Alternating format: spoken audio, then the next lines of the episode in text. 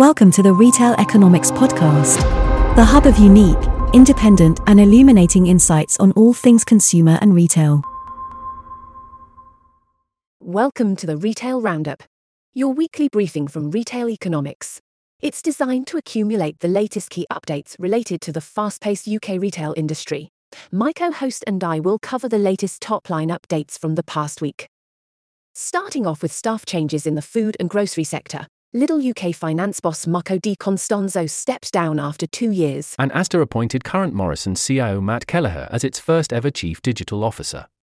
Kelleher will join the retailer in July and be responsible for its data and e commerce functions as well as its technology functions, following the completion of the Future Transformation Project. Moving on to Christmas results, Aldi recorded sales of £1.5 billion for the first time in the four weeks to 24th December, an 8% year on year increase. The busiest trading day was the 22nd of December according to the retailer, seeing 2.5 million customers visit stores.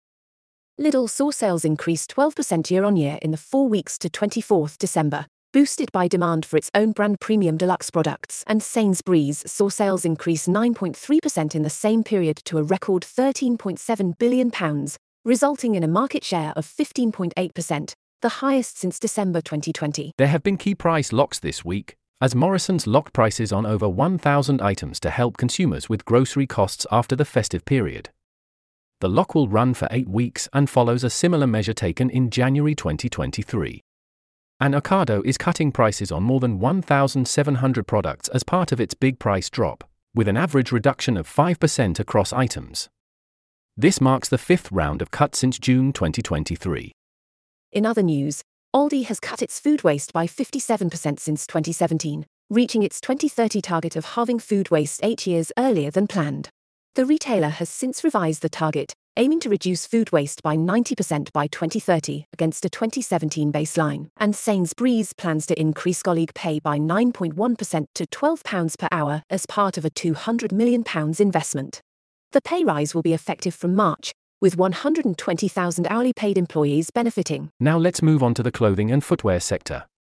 In the Style CEO Adam Frisby stepped down from the retailer having founded it 10 years ago. Frisby returned as CEO in 2023 when the firm was sold to private equity firm Baaj Capital to avoid administration, but chose to leave on the grounds that the business is returning to profitability. Meanwhile, Uniqlo committed to reducing prices in response to easing inflation the retailer has already cut prices on products such as cashmere sweaters, as it plans to pass on the falling cost of materials by making premium items more affordable. In terms of results, Boba saw sales increase by almost 20% in the year to April 2023. However, profits fell due to inflationary cost pressures. Next saw full price sales increase 5.7% in the nine weeks to 30th December, exceeding previous guidance, and JD Sports saw shares dive by 22% on the morning of 4th January after the company revealed it did not expect to make more than £935 million in annual profits, 10% lower than its original guidance. In other news, collapsed retailer Joules is expected to pay back £5.9 million in taxes owed to its creditors.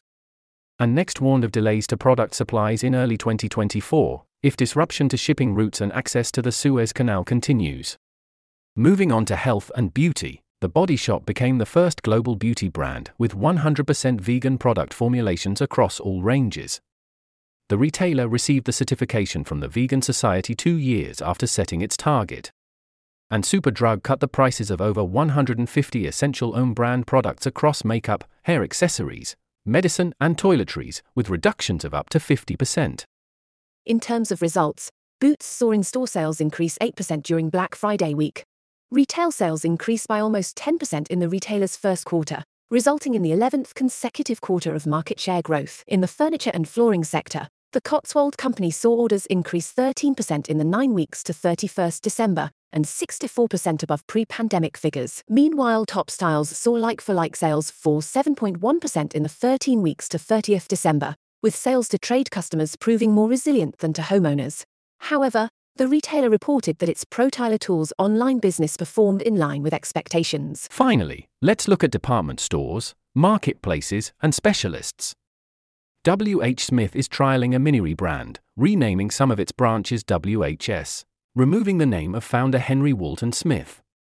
The rebrand is intended to raise awareness of the range of products sold by the company, with the new signs also advertising books, stationery, newspapers, and convenience. And John Lewis is set to update its turnaround strategy, with Chief Executive Nish Kankiwala promising staff that the business will prioritize its retail offering. That's all for this week's news update. You've been listening to the Retail Roundup, your weekly briefing from Retail Economics. Let us know what you thought by posting a review or rating on your podcast platform. If you enjoyed this show, remember to follow us and tune in again next Monday for the latest updates.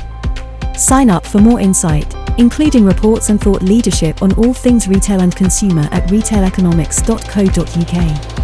Thanks for listening.